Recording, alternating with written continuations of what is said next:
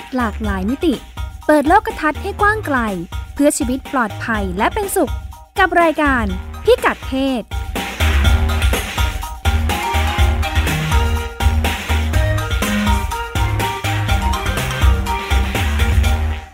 สวัสดีค่ะ ต้อนรับคุณผู้ฟังเข้าสู่รายการพิกัดเพศกับดิฉันรัชดาธราภาค และคุณพงศธรสรธนาวุฒิค่ะ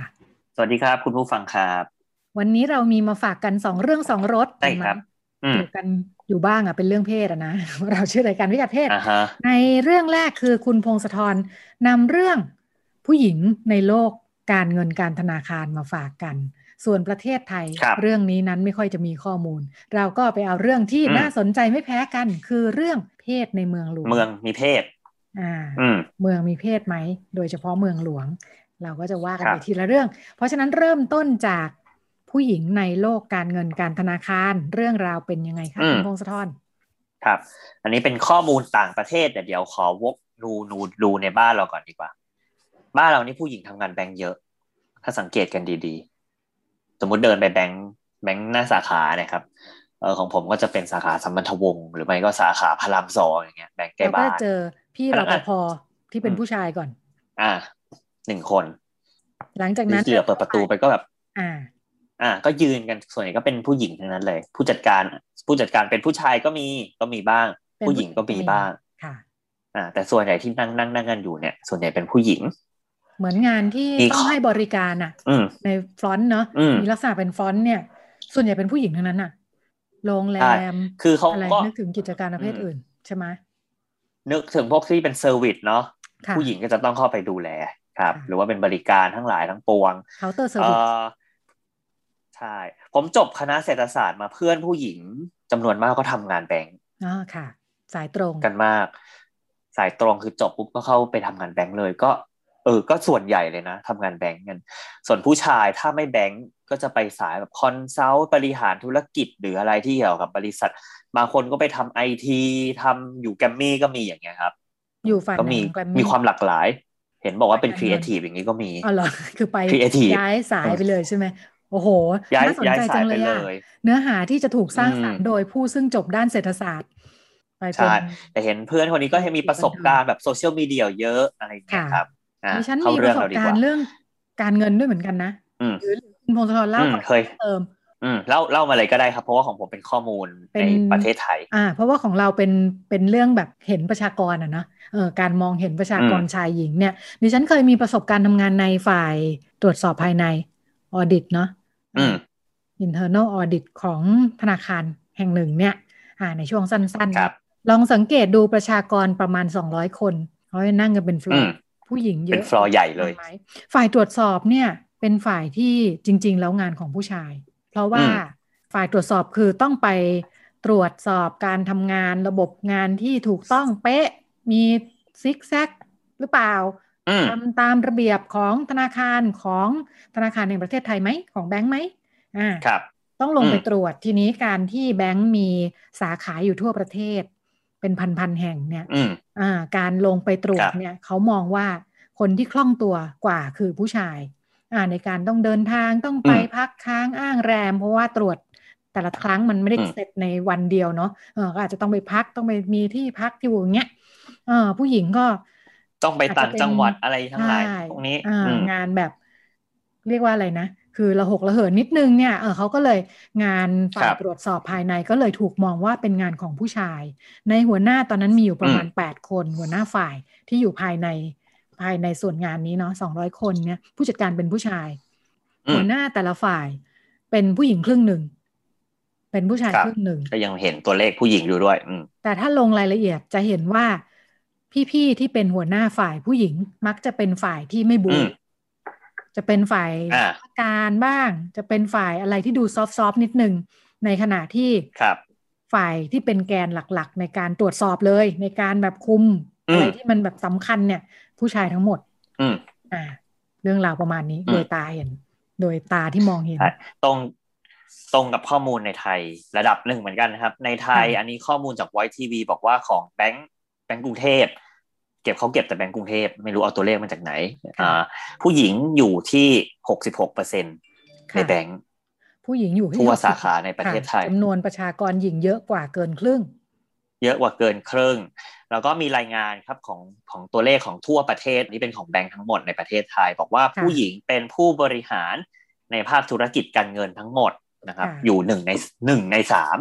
ระดับตำแหน่งผู้บริหาร ก็ถือว่าน้อยอยู่ดี แต่ว่าถือว่าตัวเลขผู้บริหารจำนวนน้อยกว่า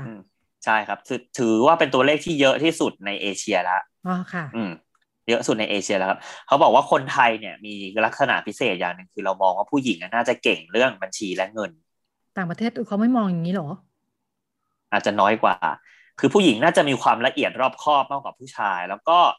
งานธนาคารเนี่ยเป็นงานที่ผู้หญิงอยากทำเพราะว่าดูมั่นคงแล้วก็ไม่ต้องเสี่ยงภัยไม่ต้องใช้แรง ดูเป็นงานที่มีความปลอดภัยในตัวเองสูงนี่ครับ ยกเว้นฝ่ายตรวจสอบภายในที่ดิฉันว่านี่แหละ เป็นฝ่ายยกเว้น อืมอาจจะจะเป็นฝ่ายยกเว้นอะไรอย่างนี้เออในต่างประเทศข้อมูลไม่ได้ต่างกันมากครับ คือมีผู้หญิงทำงานครึ่งหนึ่งอะในแบงค์เนี่ย มีผู้หญิงครึ่งหนึ่งอีกครึ่งหนึ่งเป็นผู้ชายโดยสัดส่วนประชากรไม่ได้ต่างกันเนาะไล่ใกล้เคียงกันคนละครึ่งไม่ได้ต่างครับประมาณครึ่งหนึ่งแต่ในระดับผู้บริหารอันนี้ของต่างประเทศถือว่าน้อยมากคือ แค่ยี่สิบเปอร์เซ็นเอง ไม่ถึงยี่สิบด้วย อะไรก็ตามที่เกี่ยวกับวงการเรื่องลงทุนการเงินอย่างเงี้ย ที่แบบมีเรื่องไฟแนนซ์หนักๆหรือเรื่องลงทุนเรื่องหุ้นเรื่องอะไร ผู้หญิงยิ่งน้อย เขาบอกว่าแต่ในทางตรงกันข้ามเนี่ย ผู้หญิงที่เป็นลูกค้าเนี่ยนะมันเพิ่มขึ้นเรื่อยๆตลอดอย่างเช่นธุรกรรมทางการเงิน ไปแบงก์กู้เงิน ไปแบงก์ติดต่อเรื่องซื้อบ้านซื้อรถหรืออะไร ทุกวันนี้ครับผู้หญิงไม่จำเป็นต้องไปกู้ร่วมกับสามีละ คือก็เดินไปกู้เองถ้าเป็นผู้หญิงโสดหรืออะไร อืมคือทุกวันนี้เขาบอกว่าสถานะผู้หญิงมันเปลี่ยนไป มันไม่จำเป็นต้องเอ่อไปไปพึ่งสามีในการเข้าถึงแหล่งการเงินอย่างนี้ เพราะฉะนั้นเขาก็เลยตั้งคำถามว่า เอ๊ะ มันก็ไม่ได้เป็นอุปสรรคในเรื่องว่าผู้หญิงไม่มีความรู้ทางการเงิน อันนี้เขาต่างประเทศใช้คำว่า financial literacy หรือว่าความรู้ทางการเงิน คือมันก็ไม่ได้เป็นอุปสรรคในผู้หญิงก็เข้าถึงความรู้ตรงนี้ได้พอๆกับผู้ชาย แล้ว ไม่ได้มีความเหลื่อมล้ำความแตกต่างอะไรตรงไหนผู้หญิงก็เดินไปแบ่งได้ แต่ทำไมเอ่อพอเป็นเรื่องงานเนี่ยครับ เรื่องงานที่เกี่ยวกับธุรกิจภาคการเงินเนี่ย เรื่องแบงก์เบิ้งอะไรก็ตาม เรายังมองว่าเป็นงานของผู้ชายอยู่เป็นส่วนใหญ่ อืมทั้งทั้งที่ก็มีความแปลกๆอยู่เหมือนกันเป็นอาชีพที่ถูกมองว่า ผู้หญิงเนี่ยน่าจะเก่งเรื่องการเงินนะที่เราบอกว่าคนไทยก็มองอย่างนี้เออฝรั่งก็มองอยู่ด้วยว่าเออผู้หญิงต้อง โดยบทบาทคุณแม่บ้านนะครับ ต้องดูแลเรื่องการออมเงินในครอบครัว เวลาเราเห็นละครหรืออะไรการ์ตูนญี่ปุ่นอย่างเงี้ยครับเราก็จะเห็นแล้วว่าคุณสามีต้องออกไปทำงานนอกบ้าน แล้วก็ยื่นเงินเดือนให้ภรรยาทุกๆ สิ้นเดือน ภรรยาก็ต้องเป็นคนจัดสรรปันส่วนทรัพยากรเรื่องการเงินในบ้านให้ดีที่สุดก็ต้องเก็บเงินส่วนหนึ่งไว้ออมไว้ใช้ไว้อะไรผ่อนบ้านผ่อนรถหรืออะไร เรียกว่าเป็นความละเอียดถี่ถ้วนเขาจะมองว่าผู้หญิงมีความละเอียดถี่ถ้วน ผู้หญิงจะมีความละเอียดที่เรื่องผู้หญิงต้องทำบัญชีครัวเรือนอะในเรื่องบัญชีครัวเรือนนี่ก็ถูกมองว่าเป็นหน้าที่ผู้หญิงเลยนะเพราะว่าเป็นแม่บ้าน ก็ต้องเก็บยอดครัวเรือนหรือแม้กระทั่งงานด้านบัญชีก็จะถูกมองว่าเป็นงานผู้หญิงอย่างเงี้ยครับแต่ทำไมเขาบอกว่านโยบายหลาย ๆ บริษัทถึงไม่ค่อยต้อนรับ หรือไม่ค่อยเป็นมิตรต่อผู้หญิงอยู่อีกอ่าปัญหาคือบริษัทการเงินพวกนี้ครับไม่ได้มีแค่เซกชันเดียว ไม่ได้มีแค่แผนกบัญชี แล้วก็ตัวเลขอย่างเดียวคือมัน มันมันเป็นอาชีพที่ต้องการความทะเยอทะยานระดับหนึ่งเหมือนกัน แล้วก็ต้องการความกล้าได้กล้าเสียกล้าเสี่ยงกล้าทุ่มเทให้กับบริษัทมากๆในระดับหนึ่งถ้าต้องการไต่เต้าให้ขึ้นถึงระดับผู้บริหาร เพราะฉะนั้นคุณลักษณะแบบนี้ครับไม่ใช่คุณลักษณะของผู้หญิง ถ้าเป็นงานธนาคารแบบนี้นะครับ เพราะว่าผู้หญิงจะค่อนข้างแคร์เรื่อง work life balance หรือว่าสมดุลเกี่ยวกับครอบครัวการทำงาน แล้วก็อยากให้มีสมดุลมากกว่าการทำงานหนักในบริษัท ก็คือ หลายคนก็บอกว่าก็ต้องดูแลบ้านอะ เออทำงานบ้านอะเพราะสามีไม่ทำทิ้งให้เราทำคนเดียวอะ แล้วก็มีลูกด้วยทำไงล่ะเออจะให้มาแบ่งทำกับบริษัทอย่างเดียวก็ไม่ได้ แล้วก็อันนี้ไม่ทราบว่าของที่เมืองนอกเป็นหรือเปล่าเออแต่ว่าเมืองไทยนะครับ อันนี้ข้อมูลจากเพื่อนเลยคือมีหลาย ๆ section ในแบงค์ไม่สามารถให้ work from home ได้เพราะถือว่าเป็นความลับของบริษัท แล้วก็พวก section แม้แต่ส่งข้อมูลประสบการณ์คุณแม้แต่การส่งข้อมูลเขาจะระวัง ธนาคารเนี่ยคือเขากลัวรั่วรั่วไหลใช่มันก็จะมีความเสี่ยงรั่วไหลเออหลายสิ่งก็มันต้องนั่งตั้งฐานทำตรงนี้เท่านั้นไม่มีการแบบส่งไฟล์ออก ตอนที่ฉันทำงานที่ธนาคารแล้วอยู่ในฝ่ายฝ่ายตรวจสอบภายในเนี่ยยิ่งเป็นฝ่ายที่ security สูงที่สุดในโลกเลยทุกครั้งที่ออกเข้าออกประตูจะต้องล็อกประตูทุกครั้งที่ลุกจากโต๊ะต้องล็อกล็อกเก๊ะโต๊ะอะล็อกเก๊ะจะมีเอกสารสำคัญอยู่เออเป็นนิสัยเลยว่าจะไม่มีใครเปิดเก๊ะทิ้งไว้ แล้วก็ครับห้ามใช้อินเทอร์เน็ต ห้ามใช้อินเทอร์เน็ต ต้องใช้อินเทอร์เน็ตอืมใช่ เพราะว่าระบบภายใน ทุกครั้งที่มีการใช้สัญญาณมันหมายถึงการอาจจะลักลอบอืมส่งข้อมูลเข้าออกอะไรอย่างนี้เนาะอืมเพราะฉะนั้นเขาจะสั่งห้ามอืมใช้ คิดว่ามีน่าจะมีเครื่องตรวจสอบสัญญาณเลยแหละครับเออถ้าพบว่ามีการอืมใช้สัญญาณหรือแม้แต่ hotspot ส่วนตัวอะไรก็ตามเนาะดิฉันก็เคย อืมเอออยากค้นข้อมูลอะไรอย่างนี้เนาะเนื่องจากเราเป็นคนทำงานด้านข้ออืมเนี่ยเข้าไปเสริมงานเขาเนี่ยก็ขอผู้จัดครับการว่าเอ๊ะคนขอเปิดฮอตสปอตได้ไหมเออถ้าที่ทำอืงามนไม่ยาน Wi-Fi ให้ หัวหน้าก็บอกว่าถ้าเปิดแล้วเกิดมีปัญหาขึ้นมาว่าข้อมูลรั่ว แล้วพบว่ามันเป็นสัญญาณอินเทอร์เน็ตฮอตสปอตที่เราใช้จากมือถือของเรา ความผิดมันก็จะอยู่ที่เราครับเออซึ่งมันอาจจะเป็เรานก็ต้องรับผิดชอบไปอ่ามันอาจจะมีคนอื่นมาอืแอมบใช้หรือว่าอะไรใช่ไหมก็เลยเป็นอันว่าเป็นเป็นเป็นที่นิ่งๆ อ่าอันนี้อืไม่มไปทำงานอย่างเดียวเออไม่ไม่มีอืมการแบบว่า เคลื่อนไหวด้านข้อมูลข่าวสารครับอะไร เพื่อความปลอดภัยจะเป็นลักษณะนี้ครับของเพื่อนผมสามคนทำงานแบงก์อันนี้เพื่อนสนิทก็จะรู้ขอบเขตงานหน่อย แล้วก็รู้คนหนึ่งทำเกี่ยวกับเรื่องสินเชื่อดูหนี้ลูกหนี้บริษัท ลูกหนี้ของแบงก์ก็จะอันนี้จะดีหน่อยคือ work from home ได้เพราะว่างานก็จะดูเอกสารดูว่า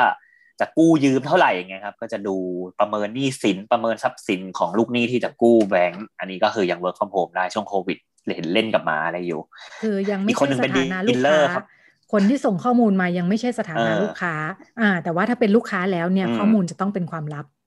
ใช่อีกคนหนึ่งเป็นดีลเลอร์ก็จะดูเรื่องอัตราแลกเปลี่ยนอย่างครับ ซึ่งดูที่ไหนเอ่อเพื่อนก็ได้บอกว่า ดูที่ไหนก็ได้ก็จริง แต่ว่าอุปกรณ์ที่ดูอะคือมันต้องเป็นจอแบบจออย่างดีค่ะ แล้วต้องอัปเดตรันตลอดเวลา คือต้องแบบติดตั้งอะไรเยอะ เพราะฉะนั้นถ้าแบกกลับไปที่บ้านอะก็จะมีความลำบาก อย่างเงี้ยครับ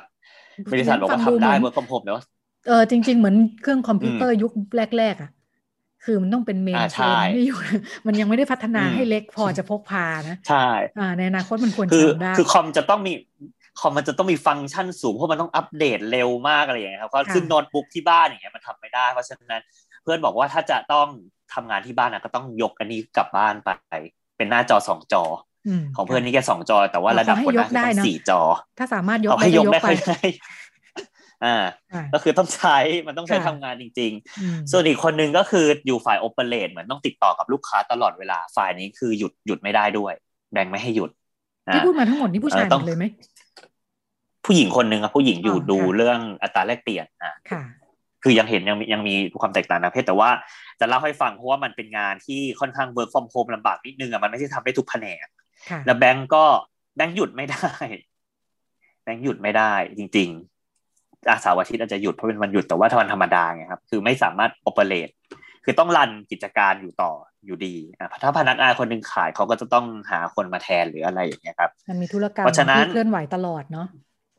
ใช่ คือมันต้องทำงานบ้านอะผู้หญิง ในต่างประเทศก็ต้องทำงานบ้านจะให้ work from home อะไรอย่างนี้แบงก์ก็อาจทีอาจจะไม่อนุญาตก็ได้ แล้วก็บางแบงก์เนี่ยครับ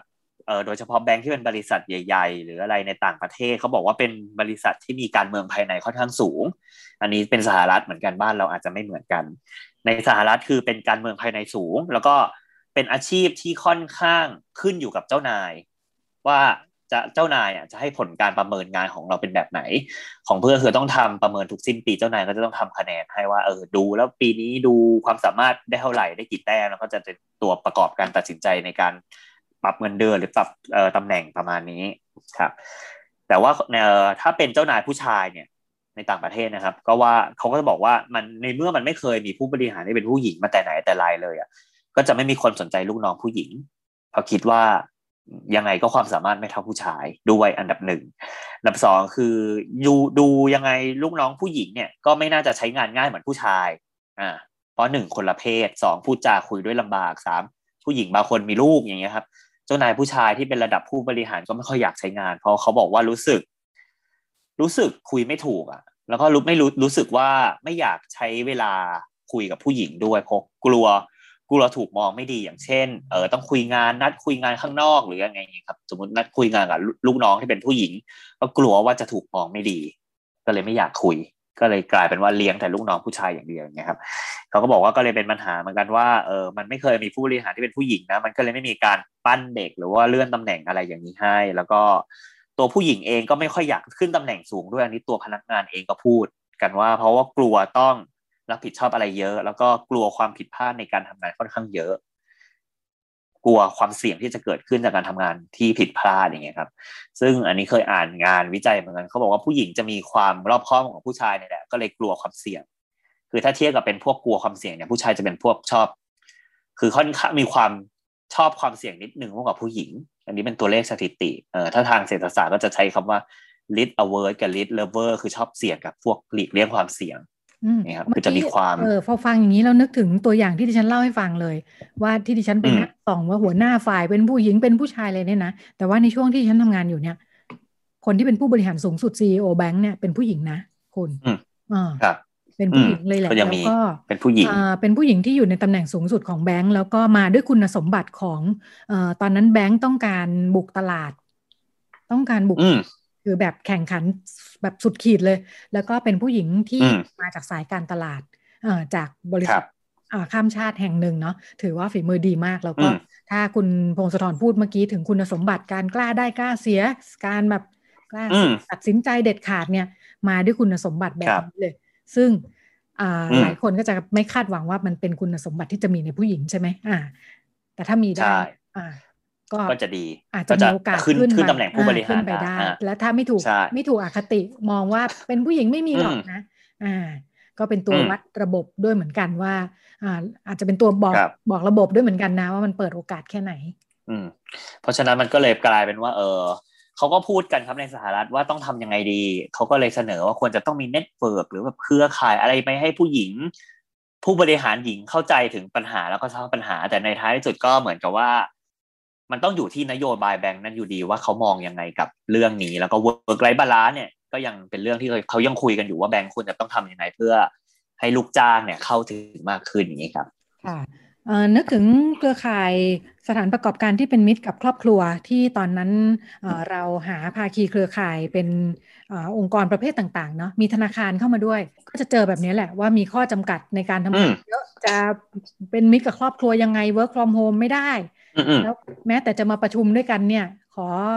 พอเริ่มตอนนั้นเริ่มจะใช้ประชุมออนไลน์ แล้วมีซูมอะไรอย่างเงี้ยเอ่อครับส่งใช้อืมอืม Google Meet ใช้อะไรอย่างเงี้ยเนาะอ่าเขาก็ใช้ไม่ได้ เพราะอืว่ามแบงค์ห้ามใช้คือข้อกำหนดมันเยอะมากอ่าอ่าห้ามใช้อีเป็นเมลโน้น privacy ห้ามเยอะมากครัจบนแบบอืมอืมทำงานยากทำงานลำบากยากอยู่ทำงานยากอยู่ทำงานยากอยู่อืมค่ะ อ่า ขยับอืมมาที่บ้านเรากันบ้างที่ โปรยประเด็นไว้นะคะว่าเรื่องเพศของเมืองเนี่ยนะเรื่องเพศของเมืองเพศฉันขไปองเจเมือองงานน่าสนใจ ชื่องานว่าความเป็นเพศในสังคมเมืองกรุงอืมเทพอืมความเป็นเพศอ่าเป็นกรุงเทพในด้วยสังคมเมืองกรุงเทพอ่าโฟกัสที่กรุงเทพนี่แหละครับของอาจารย์เก๋ ผู้ช่วยศาสตราจารย์ ดรกนอืกมวันทราวันนะคะ จากสถาบันวิจัยประชากรและครับสังคมมหาวิทยาลัยมหิดลอืมอ่าเขียนไว้ในลงในวารสารมนุษยวิทยา เมื่อสักสองปีที่แล้วครัค่ะบแล้วก็ไปเจอเข้าเออือมน่าสนใจขออนุญาตนำมาอ่าเล่าเล่าแบบเข้าใจง่ายๆเนาะเพราะว่าอาจารย์เขียนเป็นวารสารวิชาการก็ค่อนข้างมีสับแสงวิชาการเยอะอยู่เหมือนกันก็อ่าพยายามทำความเข้าใจครัแล้บวก็ลองมาสื่อสารเพื่อว่าอาจารย์ค้นพบอะไรบ้างเนาะจากการไปวิจัยชิ้นนี้ อาจารย์เปิดประเด็นอืมมาเรื่องเรื่องความเปลี่ยนแปลงของผู้คนและอาคารสถานที่อืมความเป็นอยู่เนาะในความเป็นเมืองครับหลวง อ่ากรุงเทพเป็นเมืองหลวงเนี่ย อาจารย์ก็บอกอืว่ามคนที่อยู่กรุงเทพโดยกำเนิดเนี่ย ครับ จะเห็นอ่าความของผมเปลี่ยนแปลงก็กรุงเทพโดยกำเนิดเป็นไหมอ่าคุณมอืงมคลธรดิฉันก็เป็นชาวกทม เป็นคนกรุงเทพเห็นความรเจริญเปลี่ยนะนแปลงเราเห็นอ่าความเปลี่ยนแปลง เราจะนึกไม่ออกโลกของคนที่มาจากต่างจังหวัดแล้วก็มาอยู่กรุงเทพครับแต่ว่าเวลาฟัง ประสบอืมการณ์ของเพื่อนๆเพื่อนเราจำนวนมากก็จะมาจากต่างจังหวัดเนาะมาจากจังหวัดโน้นจังหวัดนี้ครับทุกคนก็ต้องมีเป้าหมาย มาเรียนต่อมาทำงานเนี่ย ทุกคนจะมีประสบอืมการณ์ว่าเข้ากรุงเทพครั้งแรกเป็นยังไง ก็จะมีเรื่องเล่าอืมสนุกสนุกๆทุกคนเลยเราก็จะออดได้แต่ฟังเนาะอ๋อแบบเราไม่ตื่นมีเต้นเราก็แบบไม่มีอ่าเราไม่มีเห็นก็แบบเราเกิดมาก็โตกับความรถติดอย่างนี้แล้วอย่างเงี้ยใช่ครับเราก็ไล่รอยต่อของเรามาแบบนี้นะแต่ถ้าเราถ้าเราต้องไปอยู่ต่างจังหวัดเราต้องปรับตัวไหมก็อาจจะต้องปรับตัวหรือยังไงครับอืม อาจารย์พูดถึงความเป็นเมือง ความเป็นเมืองโดยหลักทั่ว ๆ ไปเนี่ยนะคะว่ามันคือสิ่งที่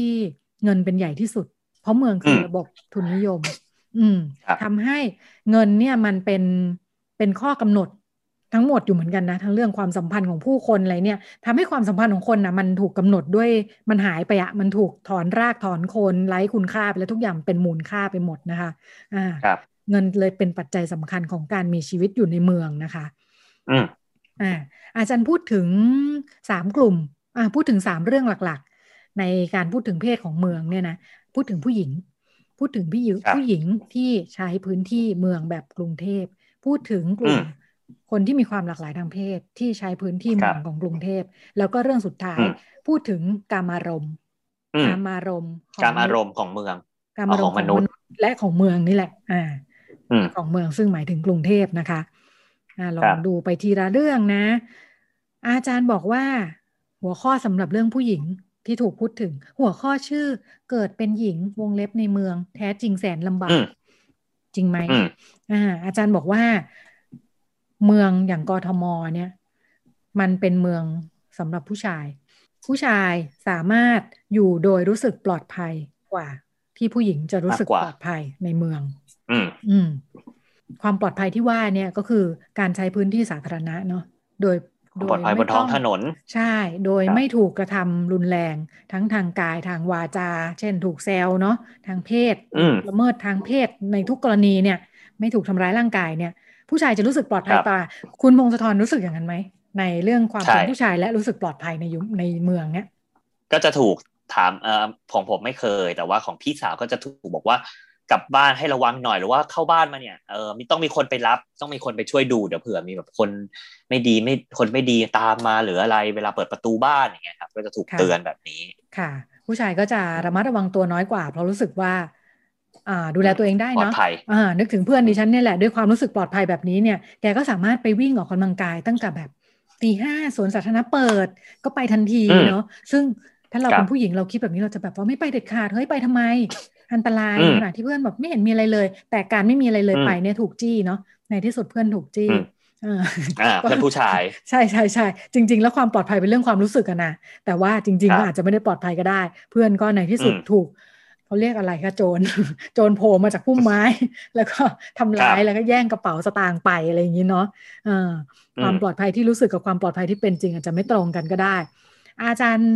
พูดถึงอะไรบ้างนะคะ เวลาที่มันสะท้อนว่าผู้ชายรู้สึกปลอดภัยกว่าเนี่ยอาจารย์บอกว่าตัวชี้วัดหนึ่งเนี่ยซึ่งจริง ๆ เกิดขึ้นทั่วโลกนะ คุณมงสะท้อนคุณผู้ฟัง คือเวลาเราเห็นม้านั่งยาวในที่สาธารณะ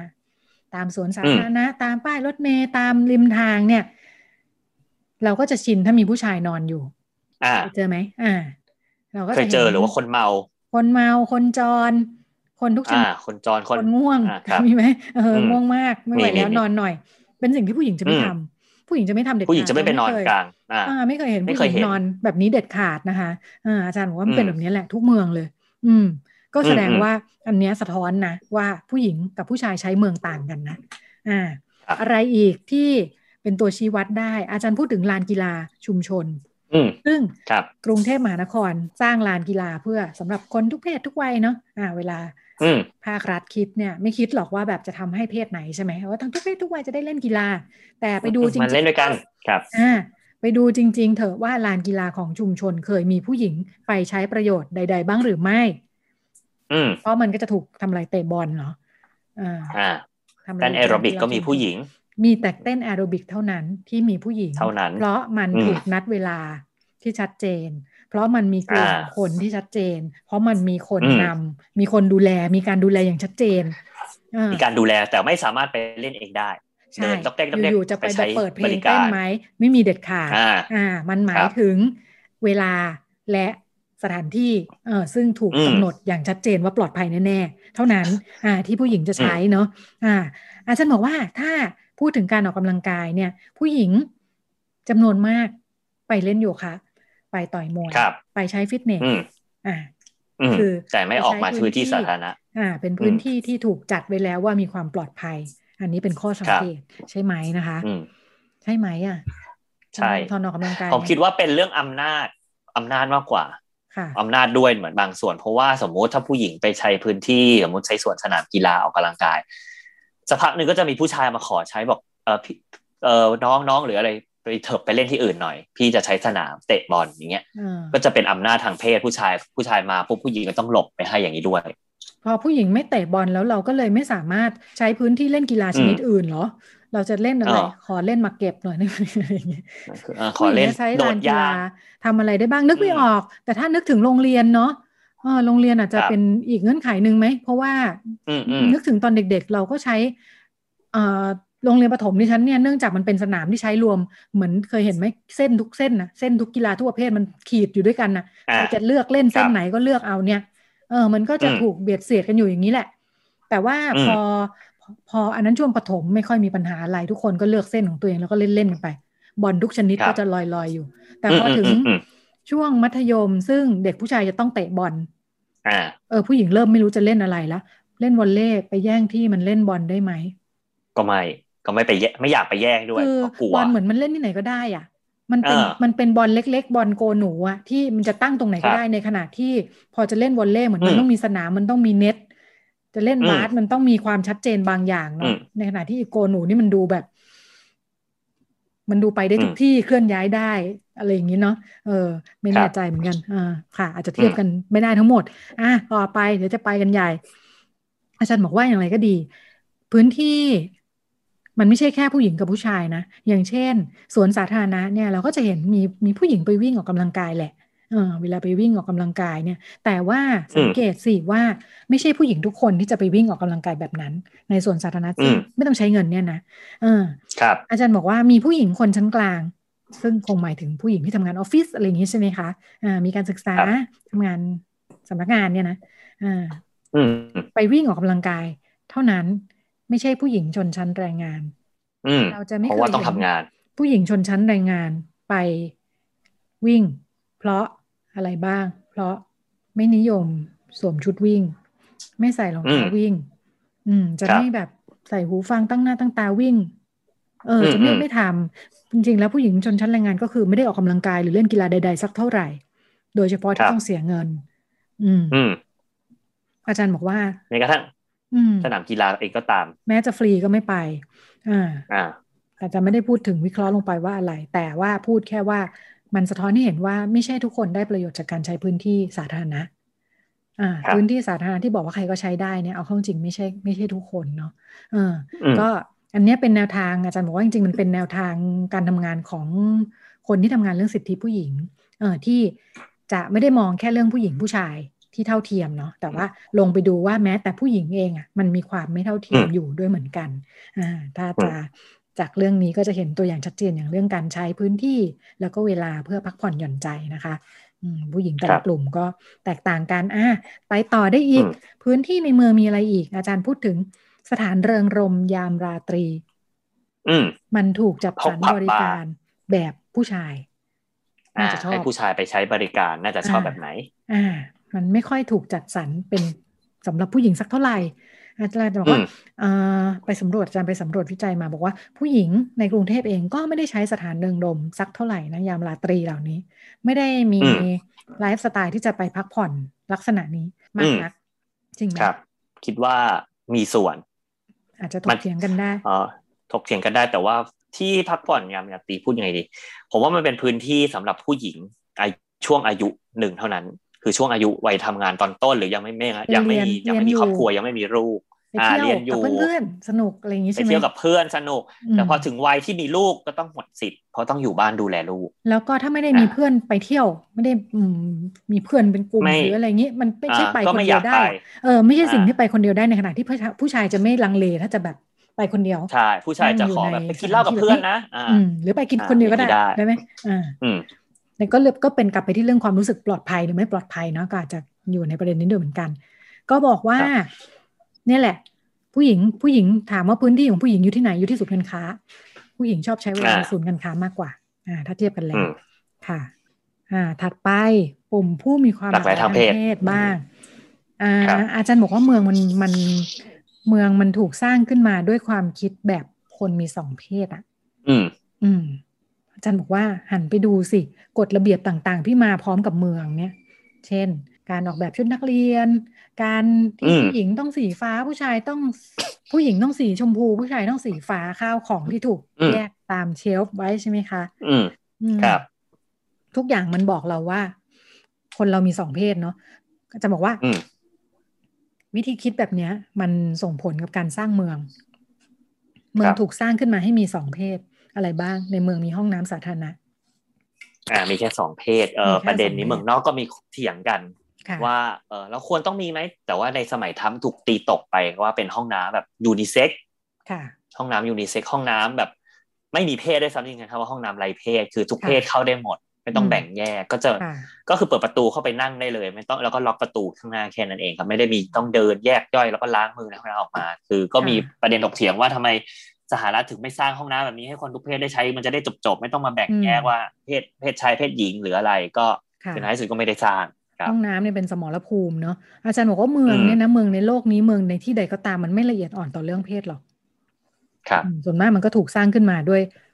ด้วยความเชื่อว่าคนมีสองเพศนี่แหละอ่าอย่างไรก็ดีอาจารย์บอกว่า ก็มีคนจำนวนมากที่อ่าใช้เมือง ความหลากหลายทางเพศเนี่ยอยู่ในเมืองได้ดีกว่า แม้ว่าจะมีข้อจำกัดเรื่องแบ่งเป็นสองเพศเนาะเพราะหนึ่งคนมันเยอะมากประชากรมันเยอะมาก มันสามารถออกไปแล้วเดินปนปนกันนะเดินปนปนกันแล้วไม่มีใครรู้ว่าแบบคำว่าปนปนเดินไปปนปนในขณะที่ถ้าอยู่ในชุมชนเนี่ยมันชัดเจนว่าอันนี้ลูกบ้านนี้ลูกบ้านนั้นมันรู้จักกันใช่ไหมการเป็นเพศที่ต่างจากที่เกิดมาเนี่ยมันไม่ใช่เรื่องมันจะถูกสนใจในแม่มุมต่างๆ เนาะอาจารย์โค้ดคำพูดที่ไปสัมภาษณ์มา เป็นน้องอายุยี่สิบหกนะคะ บอกว่าเวลาอยู่บ้านที่ต่างจังหวัดภาคใต้เนี่ย เวลาพูดต้องพูดพูดผมพูดครับนะอ่าแต่เวลามามาเรียนกรุงเทพใช้คำว่าหนู อ่า อ่า คือต้องอยู่บ้านก็ต้องปิดบังตัวตนของตัวเองไว้ระดับหนึ่งครับอ่าแต่ว่าอย่างไรก็ดีเวลามาอยู่กรุงเทพเนี่ยเขาสามารถสวิตช์ได้นะ เช่น ถ้าไปติดต่ออะไรแล้วมันใช้ความเป็นผู้ชายแล้วดูดี สะดวกเนี่ยแกก็จะเปลี่ยนผู้ชายหรือเช่น แม้แต่ขึ้นมอเตอร์ไซค์นี่แหละ แกบอกว่าการเป็นตุ๊ดถ้าขึ้นมอเตอร์ไซค์เนี่ยนะทำท่าเป็นแมนเนี่ยปลอดภัยกว่า อืม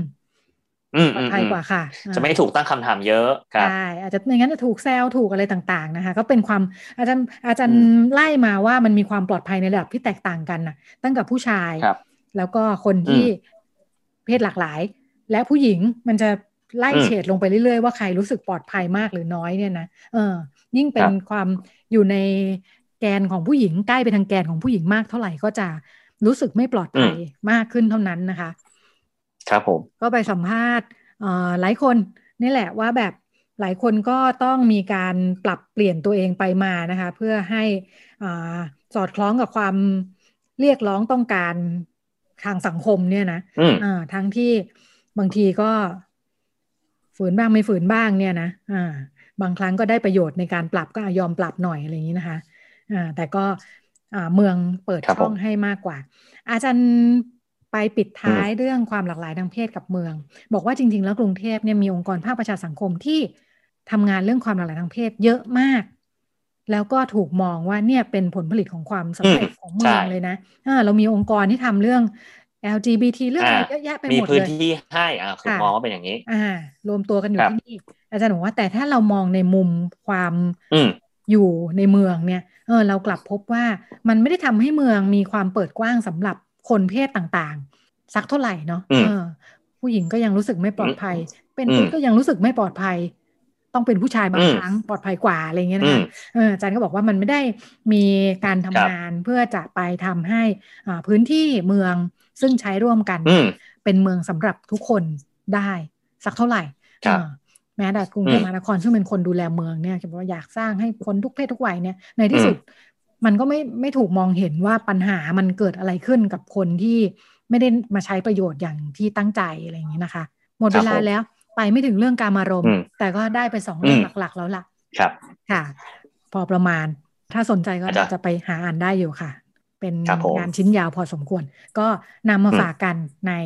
วันนี้นะคะ แล้วก็ช่วงนี้หมดเวลาแล้ว เดี๋ยวเราไปกันต่อในช่วงเรื่องเพศเรื่องลูกกับคุณหมอโอค่ะ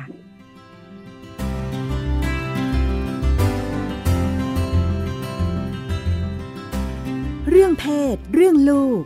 เรื่องกังวลของพ่อแม่ มีทางออก คุยกับหมอโอ แพทย์หญิงจิราพรอรุณากูล กุมารแพทย์เวชศาสตร์วัยรุ่น โรงพยาบาลรามาธิบดี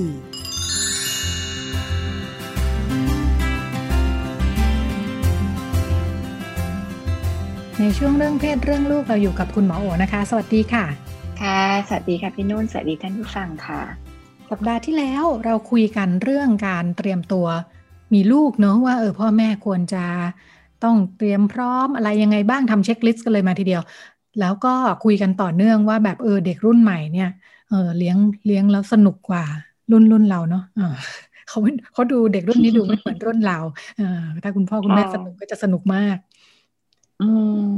ทีนี้ก็เลยมีประเด็นต่อเนื่องว่า เอ๊ะแล้วถ้าเรื่องเพศล่ะ เด็กรุ่นนี้เนี่ยมันมีความยากง่ายยังไงบ้างสำหรับคุณพ่อคุณแม่ ซึ่งเติบโตมาจากอีกยุคหนึ่งเนาะว่าเด็กรุ่นใหม่เขามองเรื่องเพศ รับรู้เรื่องเพศเข้าใจเรื่องเพศ มีวิธีคิดวิธีปฏิบัติเหมือนหรือแตกต่างไปยังไง แล้วก็คุณพ่อคุณแม่จะมีวิธี รับมือดูแลยังไงได้บ้างค่ะ ค่ะ ก็ต้องบอกว่าเด็กยุคใหม่เนี่ยเขาก็จะมีความเข้าใจเรื่องเพศ ที่รอบด้านมากขึ้น แล้วก็มีความเข้าใจที่ถูกต้องมากขึ้นนะคะ อย่างยุคพ่อแม่สมัยพวกเราก็จะเติบโตมาแบบชายหญิง ชายสีฟ้า หญิงสีชมพูอย่างนี้เนาะเราก็จะแบบถูกแบ่งข้าวของเครื่องใช้อะไรต่างๆนั้น ปัจจุบันมันก็ยังมีอยู่นะคะ แต่ว่าเด็กยุคใหม่เนี่ย เนื่องจากตอนนี้ การรับรู้เรื่องต่างๆของเขาเนี่ยมันไม่ได้ผ่านแค่เรื่องของการสอนของพ่อแม่หรือโรงเรียนเท่านั้น ซึ่งเราก็ยอมรับว่ามันก็ยังมีการสอนแบบความรู้ที่เป็นความรู้ชุดเก่าในโรงโรงเรียนอยู่ เช่น มันก็ยังมีตำราบางอย่าง เช่นสอนว่าความหลากหลายทางเพศเป็นความผิดปกติอะไรเงี้ยมันก็ยังหลงเหลืออยู่บ้าง แต่ว่า เด็กยุคใหม่เนี่ยเขาก็จะมีความรู้ผ่านทางสื่อโซเชียลต่าง ๆ ซึ่งสิ่งเหล่านี้มันก็เริ่ม ปรับจูนความคิดเขาให้ทันสมัยขึ้นนะคะ แล้วก็เข้ากับโลกยุคปัจจุบันมากขึ้นว่าเออเรื่องเพศเนี่ยมันเป็นเรื่องของความแตกต่างหลากหลาย มันเป็นเรื่องของสิทธิส่วนบุคคล เป็นเรื่องที่ไม่ได้แค่เกิดจากการเลี้ยงดูหรืออะไรก็ตามมันเป็นเรื่องของธรรมชาติของแต่ละคนที่เป็นรวมไปถึงการเติบโต เหล่านี้ก็เป็นเรื่องที่เป็น สิทธิส่วนบุคคลที่มีความแตกต่างหลากหลายกันนะคะนั้นเด็กยุคใหม่เนี่ยก็จะมีความเข้าใจเรื่องเพศที่ดีขึ้นว่าเออมันไม่ได้แบ่งออกเป็นเหมือนห้องน้ำชายหญิงเนาะมันมีแบบ มันมีความหลากสีมันมีรายละเอียดมันมีเขาเรียกว่าความแตกต่างหลากหลายมี variation อันนี้เด็กยุคใหม่จะเข้าใจเรื่องนี้เยอะขึ้น แล้วก็เขาจะเข้าใจว่าหลายอย่างมันก็จะไม่ได้เป็นข้อจำกัด เช่นไม่ได้แปลว่าผู้ชายต้องแบบ เข้มแข็ง ลุกให้นั่งบนรถเมล์รถสาธารณะอะไรเงี้ยเขาก็จะเริ่มมองเรื่องความเท่ากันมากขึ้นนะคะมองว่าผู้หญิงเองก็มีศักยภาพไม่ต่างจากผู้ชาย เดี๋ยวยุคนี้จะไม่จะไม่เป็นไรถ้าหัวหน้าห้องเป็นผู้หญิงอะไรเงี้ยไม่ใช่ต้องแบบหัวหน้าประธานแล้วต้องเป็นผู้ชายเดี๋ยวนี้เขาก็จะเริ่มมีความมองเรื่องความเป็นคนที่เท่ากันมากขึ้น แล้วก็เขาก็จะไม่ค่อยแบ่งแยกแบบชายชมพูเอ่อชายฟ้าหญิงชมพูอะไรเงี้ยเขาก็จะเริ่มรู้ว่าเออ เราชอบสีอะไรก็ได้ เราก็อยากใช้ของหรืออะไรรูปแบบไหน ในแบบเราถ้าเราชอบมันก็ได้ แล้วก็เขาก็จะให้ความเคารพกับความหลากหลายทางเพศ เช่น คนข้ามเพศหรือบางทีบ้านเราเรียกตุ๊ดกระเทยทอมอะไรเงี้ยสิ่งเหล่านี้จะเป็นที่ยอมรับของเด็กยุคใหม่มากขึ้น เพราะว่าเขามีความเข้าใจว่า คนเหล่านี้ก็เป็นคนที่มีความปกติ ไม่ได้แตกต่างจากคนอื่นนะคะ อันนี้ก็น่าจะเป็นเรื่องความเข้าใจ เรื่องเพศซึ่งเป็นสิ่งที่ถูกต้องของเด็กยุคใหม่ รวมไปถึงเรื่องของรสนิยมทางเพศนะคะ เขาก็อาจจะแต่ก่อนเขาก็จะมีความเข้าใจว่าชายต้องหญิงต้องชายเนี่ยเดี๋ยวนี้เขาก็มีความเข้าใจมากขึ้นว่า เออแบบความรู้สึกทางเพศ หรือรสนิยมทางเพศ ความมีโรแมนติกทางเพศเนี่ยมันเป็นเรื่องแยกกัน แล้วมันก็อาจจะไม่จาเป็นต้องเป็น เพศตรงข้ามนะคะชายรักชายหญิงรักหญิง กระเทยรักหญิงหรืออะไรก็ตามเนี่ยเป็นเรื่องที่เป็นไปได้ แล้วก็เป็นเรื่องที่ถูกยอมรับมากขึ้นในเด็กยุคปัจจุบันนะคะ ซึ่งอันนี้ก็เป็นไปในทางที่ล้อไปกับความรู้ทางการแพทย์ด้วยนะคะ ก็คือความหลากหลายทางเพศก็ไม่ได้เป็นความผิดปกติรสนิยมทางเพศเป็นเรื่องที่มีความเป็นเรื่องของความแตกต่างส่วนบุคคล ไม่ได้เป็นความผิดปกติอะไรนะคะนั้นเด็กยุคใหม่ก็จะมีความ เข้าใจเรื่องความหลากหลายทางเพศรสนิยมทางเพศ รวมไปถึงรูปแบบการใช้ชีวิตในทางเพศเนี่ยเขาก็จะมีความเข้าใจมากขึ้นว่า มันไม่ได้ต้องมีรูปแบบที่ตายตัว มันไม่ต้องชายเข้มแข็ง หญิงเรียบร้อย หรือผู้หญิงต้องอ่อนโยน ผู้ชายต้องแบบแข็งแกร่งอะไรเงี้ย คือสิ่งเหล่านี้มันก็จะถูกละลาย มากขึ้นว่าเออเราทุกคนก็มีได้หลาย character เราทุกคนมีความแตกต่างกัน โดยที่มันไม่ได้ต้องขึ้นกับเรื่องเพศ แล้วก็คุณลักษณะบางอย่างผู้ชายเป็นด้วยก็ดี ความยึดโยงว่าผู้หญิงต้องทำงานบ้านผู้ชายทำงานนอกบ้านพวกนี้มันก็จะถูกแบบลดทอนลงว่าเออ เรื่องในบ้านหลายครั้งก็เป็นเรื่องต้องช่วยกัน เพราะว่าผู้หญิงก็ทำงานนอกบ้านเหมือนกันอะไรเงี้ยนะคะ การดูแลลูกอาจจะไม่ใช่หน้าที่ของผู้หญิงอย่างเดียว หรือ แม้กระทั่งเรื่องของรูปแบบ การใช้ชีวิตที่ถูกตีตราในเรื่องเพศเนาะเช่นแบบ ผู้หญิงต้องเป็นแม่อะไรเงี้ยเด็กผู้หญิงหลายคนเกิดมาก็จะเริ่มมีความเชื่อไม่เห็นต้องเป็นอย่างนั้นเลยผู้หญิงบางคนไม่อยากเป็นแม่ก็ไม่ต้องเป็น ก็เป็นสิทธินะคะ วัฒนธรรมต้องบอกนี้ วัฒนธรรมความเชื่อหลายอย่างก็อาจจะถูกท้าทาย เช่น ต้องการอยู่ก่อนแต่งก็จะเป็นเรื่องที่อาจจะถูกยอมรับมากขึ้นด้วยความรู้สึกว่า มันก็เป็นทางเลือกหนึ่งที่เลือกได้ ไม่อยากอยู่กับใครแล้วมาเจอปัญหาที่หลังแล้วต้องมาเลิกลานั้นการทางเรื่องของการอยู่ก่อนแต่งโดยเฉพาะกับวัยที่การแต่งงานช้าลงเรื่อยๆอะไรเงี้ย ก็จะเป็นทางเลือกหนึ่งของเด็กยุคใหม่นะคะ ก็เนี่ยค่ะมันจะมันจะมีเรื่องของการท้าทายเรื่องความคิดในเรื่องเพศ เรื่องที่ถูกตั้งมันจะถูกตั้งมันจะตั้งคำถามเยอะขึ้นนะผู้หญิงต้องคนข้ามเพศแต่งตัวไปเรียนได้ไหม ทำไมผู้ชายต้องตัดผมสั้นอะไรพวกนี้มันก็จะถูกตั้งคำถามเยอะขึ้นด้วยความที่เขาเข้าใจในเรื่องเพศมากขึ้นพอพอฟังแบบนี้แล้วเลยเริ่มสงสัยว่าคุณภาพชีวิตของเด็กๆจะดีขึ้นไหมนะคะเพราะด้านหนึ่งก็รู้สึกว่าสิ่งที่เป็นความรู้ความเข้าใจที่หมอพูดถึงก็เป็นเป็นด้านที่น่าจะทำให้คนมีมีมีอิสระมีอะไรมากขึ้นเนาะมีการมีเลือกได้อะไรเงี้ยนะคะ อย่างไรก็ดี เด็กๆก็โตมากับการรับรู้ผ่านสื่อหรืออะไรต่างๆเนาะอย่างที่คุณหมอว่า แต่พอในชีวิตจริงเนี่ยหลายอย่างมันยังโยงโยงอยู่กับแบบเดิมอะไม่ว่าจะโรงเรียน ไม่ว่าจะพ่อแม่คนรอบข้างอะไรอย่างเงี้ยก็เลยสงสัยว่าตกลงคุณภาพชีวิตของเด็ก ๆ ดีขึ้นไหมหรือว่าสับสนสับสนยิ่งกว่าเดิมว่าอันนึงพูดอย่างหนึ่งอีกด้านหนึ่งพูดอย่างหนึ่งอะไรอย่างเงี้ยก็ขึ้นกับว่าคือคือถ้าเราเข้าใจว่าเขาก็จะเป็นเด็กที่ตั้งคำถามเยอะขึ้น แล้วคำตอบเดี๋ยวนี้มันก็หาง่ายขึ้น โลกตอนนี้มันก็เชื่อมโยงกันเป็นแบบ globalization มากคือทุกอย่างมันก็เข้าถึงการเรียนรู้วัฒนธรรมที่แตกต่างของกันและกันนั้นการที่เด็กฉลาดขึ้นเนี่ยก็จะทำให้เขาตั้งคำถามมากขึ้น เห็นเห็นความเขาเรียกว่าอะไรเห็นความ ยึดโยงบางอย่างที่มันไม่มีคำตอบหรืออธิบายไม่ได้มากขึ้นนะคะ เพราะฉะนั้น คุณภาพชีวิตเขาจะเป็นยังไงเขาก็จะเป็นวัยที่ขัดแย้งสูงแหละ อันนี้ก็ต้องยอมรับ ว่าบางอย่างถ้ามันแบบมันยังเป็นแบบที่เขาเชื่อหรือ มันก็จะมีความขัดแย้งเกิดขึ้นนั้น มันก็จะเป็นอะไรที่ขัดแย้งสูงกับกฎระเบียบบางอย่างที่ไม่เข้าใจว่าตั้งเพื่ออะไรหรือ ขัดแย้งกับการอบรมสั่งสอนบางอย่างที่เขารู้สึกว่ามันอาจจะไม่เข้ากับสมัยอะไรอย่างเงี้ยนะคะ เดียวกันเนี่ยมันก็อาจจะสร้างคุณลักษณะบางอย่างเช่นการปรับตัวนั้นเราก็จะเจอว่าเด็กจำนวนหนึ่งก็ปรับตัวอยู่กับสิ่งที่ตัวเองยังเปลี่ยนแปลงไม่ได้ แต่ว่าจริงๆคุณลักษณะของการปรับตัวตรงนี้จริงๆก็เป็นคุณลักษณะที่ดี เพราะว่าหลายอย่างในโลกเราก็ยังเปลี่ยนแปลงไม่ได้แต่มันก็มีกฎมีระเบียบบางอย่าง ซึ่งการปรับตัวอยู่กับมันได้ก็เป็นก็เป็นคุณลักษณะที่ดีนะคะแต่อีกแบบหนึ่งเราก็จะเจอเด็กจำนวนหนึ่งที่แบบ ไม่อยากแค่ยอมปรับตัว แต่ว่าอยากลุกขึ้นมาเปลี่ยนแปลงเราก็จะเจอเขาลุกขึ้นมาตั้งคำถามบ้าง ขึ้นมาชูสามนิ้วบ้างอ่าหรือขึ้นมาแบบเป็นแอคทิวิสต์ในการที่จะเปลี่ยนแปลงสิ่งเหล่านี้เนี่ยซึ่งจริงๆก็เป็นคุณลักษณะที่ดี เพราะว่ามันก็เป็นพลวัตที่ทำให้โลกมันก็มีการปรับตัวเพราะฉะนั้นพอเสียงตรงนี้มันดังขึ้นผู้ใหญ่ก็ต้องเริ่มตั้งคำถามกับตัวเองว่าเอ๊ะที่เราเชื่อที่เราทำอยู่มันโอเคไหมมัน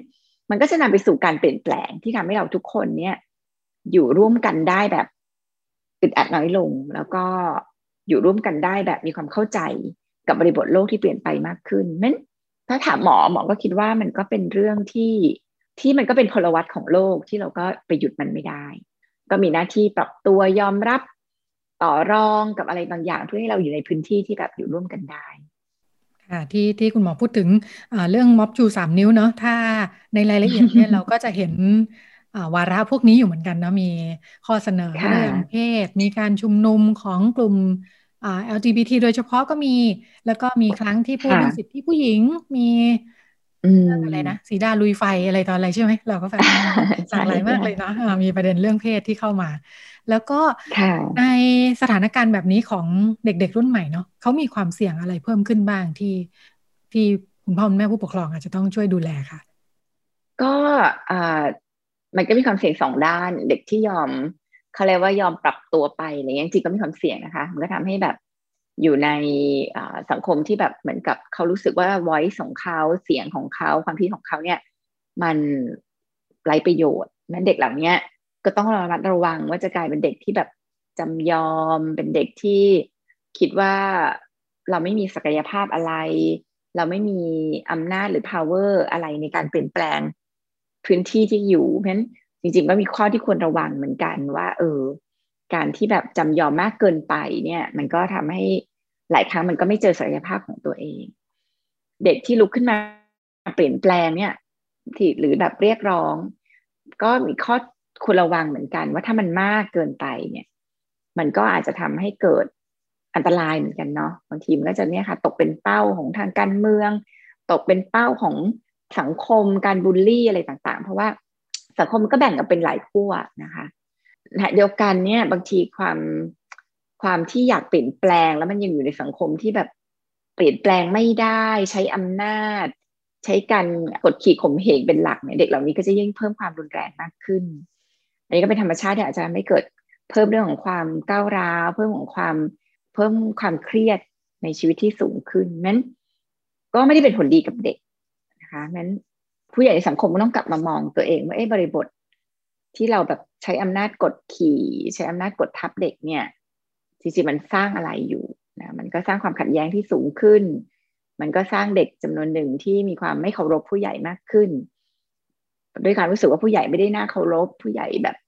ไม่ยอมรับการเปลี่ยนแปลงบางอย่างของโลกอะไรเงี้ยมันก็จะทำให้เกิดความขัดแย้งที่มากขึ้น แล้วก็เด็กจำนวนหนึ่งก็ก้าวร้าวขึ้น จากการที่ถูก ในความรู้สึกของเขาคือถูกรังแกมากขึ้นอะไรอย่างเงี้ยค่ะมันอันนี้ก็เป็นเรื่องที่ต้องระมัดระวังว่า ถ้ามันเสีย balance ตรงเนี้ยเนาะแบบสุดโต่งทั้งสองฝั่งเนี่ยก็จะทำให้มันก็จะมีเด็กจำนวนหนึ่งที่แบบโตมาแบบรู้สึกว่า ฉันเปลี่ยนแปลงอะไรไม่ได้ ฉันจำยอม ฉัน ฉันอยู่ในภาวะที่แบบคอยเป็นผู้ตามได้อย่างเดียวอะไรอย่างเงี้ยอันนี้ก็ไม่ได้สร้างศักยภาพที่ดีหรือเด็กที่ลุกขึ้นมาแบบ ใช้ความรุนแรงมากเกินไป อันนี้ก็เป็นอันที่ก็เป็นปัญหาได้พอพอฟังคุณหมอพูดแบบนี้นี่เนี่ยฉันคิดตามได้สองระดับเลยนะคะทั้งอันหนึ่งคือเคลื่อนไหวทางการเมือง แล้วก็อีกอันหนึ่งเรื่องความอ่าการอยู่ในบ้านกับครอบครัวผู้ปกครองอะไรอย่างนี้เนาะอ่าดูเหมือนเป็นสองเรื่องที่พูดได้ในในแนวทางเดียวกันเลยเนาะทีนี้อ่าจะทำยังไงได้บ้างสำหรับคุณพ่อคุณแม่ที่พอฟังแล้วเนี่ย ด้านหนึ่งรู้สึกว่าเรื่องเพศกับเรื่องการเมืองมันมีความคล้ายกันอยู่นะมันเป็นความเชื่อเป็นทัศนคติ ซึ่งพอมีแล้วเนี่ย มันก็มีเนาะพ่อแม่ก็บอกว่าเอ้ยฉันก็เชื่อมาแบบหนึ่งเนี่ย เรื่องเพศก็ถูกเลี้ยงมาแบบหนึ่งเนี่ยนะเช่นเดียวกับเรื่องการเมืองเนี่ย พอลูกคิดไม่เหมือนเนี่ย มันมันจะจูนกันยังไงได้บ้าง ยิ่งทั้งสองเรื่องกลายเป็นกลายเป็นเรื่องความห่วงใยมาก ๆ ของพ่อแม่ด้วยเนาะะการที่ลูกจะไปมีความเสี่ยงเรื่องเพศนี่ก็เป็นเรื่องใหญ่เรื่องโต อมีประเด็นการเมืองขึ้นมาก็ห่วงอีกอะไรเงี้ยนะคะทำยังไงดี พ่อแม่ถึงจะสามารถดูแลลูกได้ในความคิดความเชื่อที่แตกต่างกันมาก ๆขนาดนี้ ก็คิดว่าการรับฟังกันก็คงเป็นคำตอบนะคะ ก็คือ การที่เราฟังว่าเขาคิดอะไร เขามีรากฐานของความคิดนี้มาจากอะไร เขาให้คุณค่ากับเรื่องอะไร สิ่งเหล่านี้จะทำให้เราเนี่ยคอนเน็กกับลูกได้มากขึ้นว่าอ๋อ เออเนาะมันก็มีความคิดแบบนี้ได้เนาะมันมีคุณค่ากับที่เขาให้ในเรื่องนี้ได้เนาะมันไม่ได้เป็นเรื่องผิดอะไร ในขณะเดียวกันเนี่ย เราเองก็ต้องแบบฝึกที่จะรับฟังแล้วก็ตั้งคำถามกับตัวเองเหมือนกันว่า สิ่งที่เราถูกบอกให้เชื่อ สิ่งที่เราเเคยมีชุดความเชื่อในแบบนี้เนี่ย จริงๆ จุดโหวของมันคืออะไร มันมีข้อดียังไงกันที่ เชื่อแบบนี้แล้วมันมีข้อเสียอะไร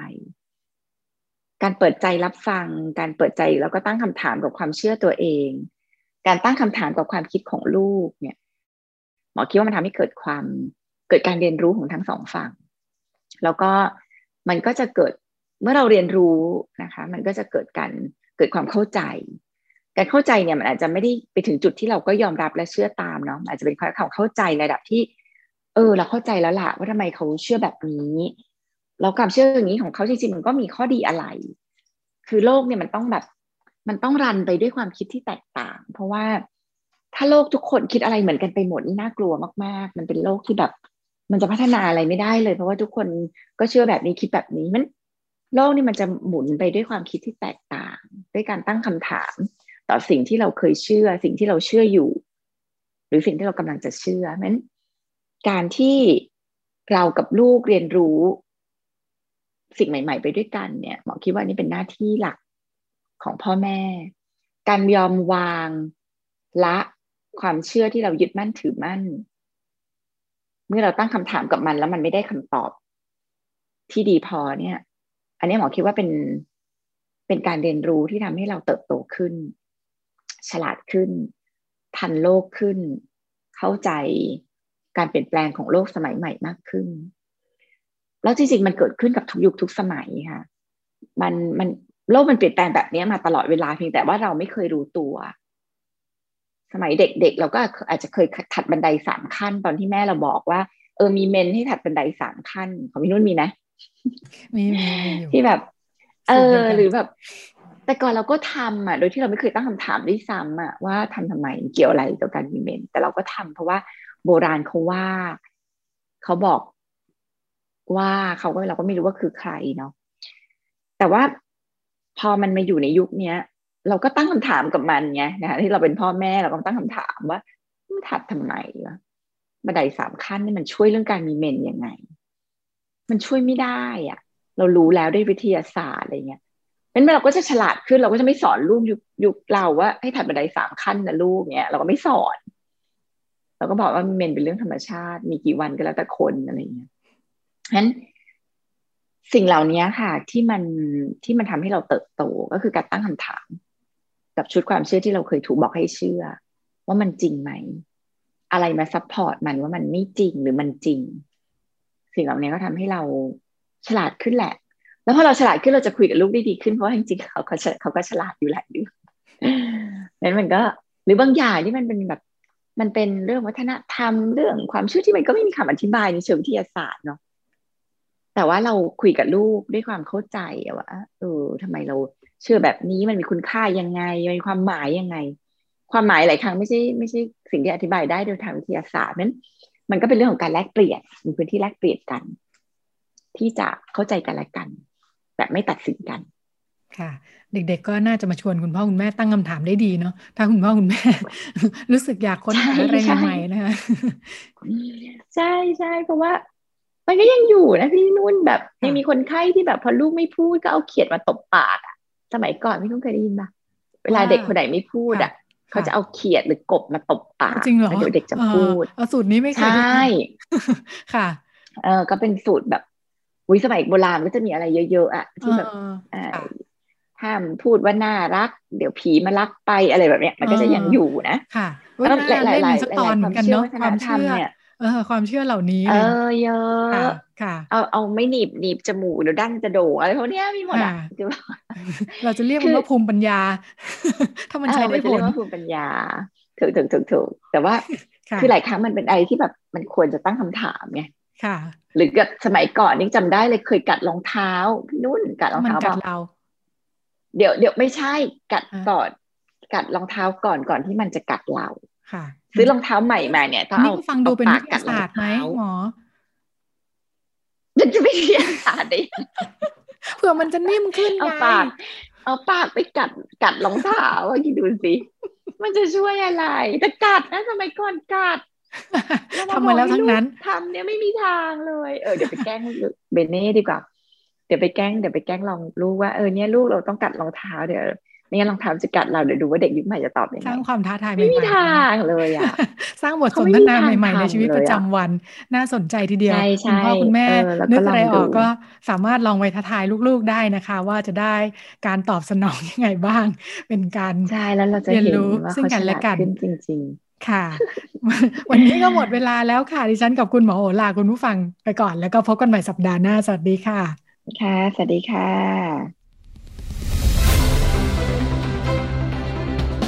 ติดตามรายการได้ที่ www.thaipbspodcast.com แอปพลิเคชัน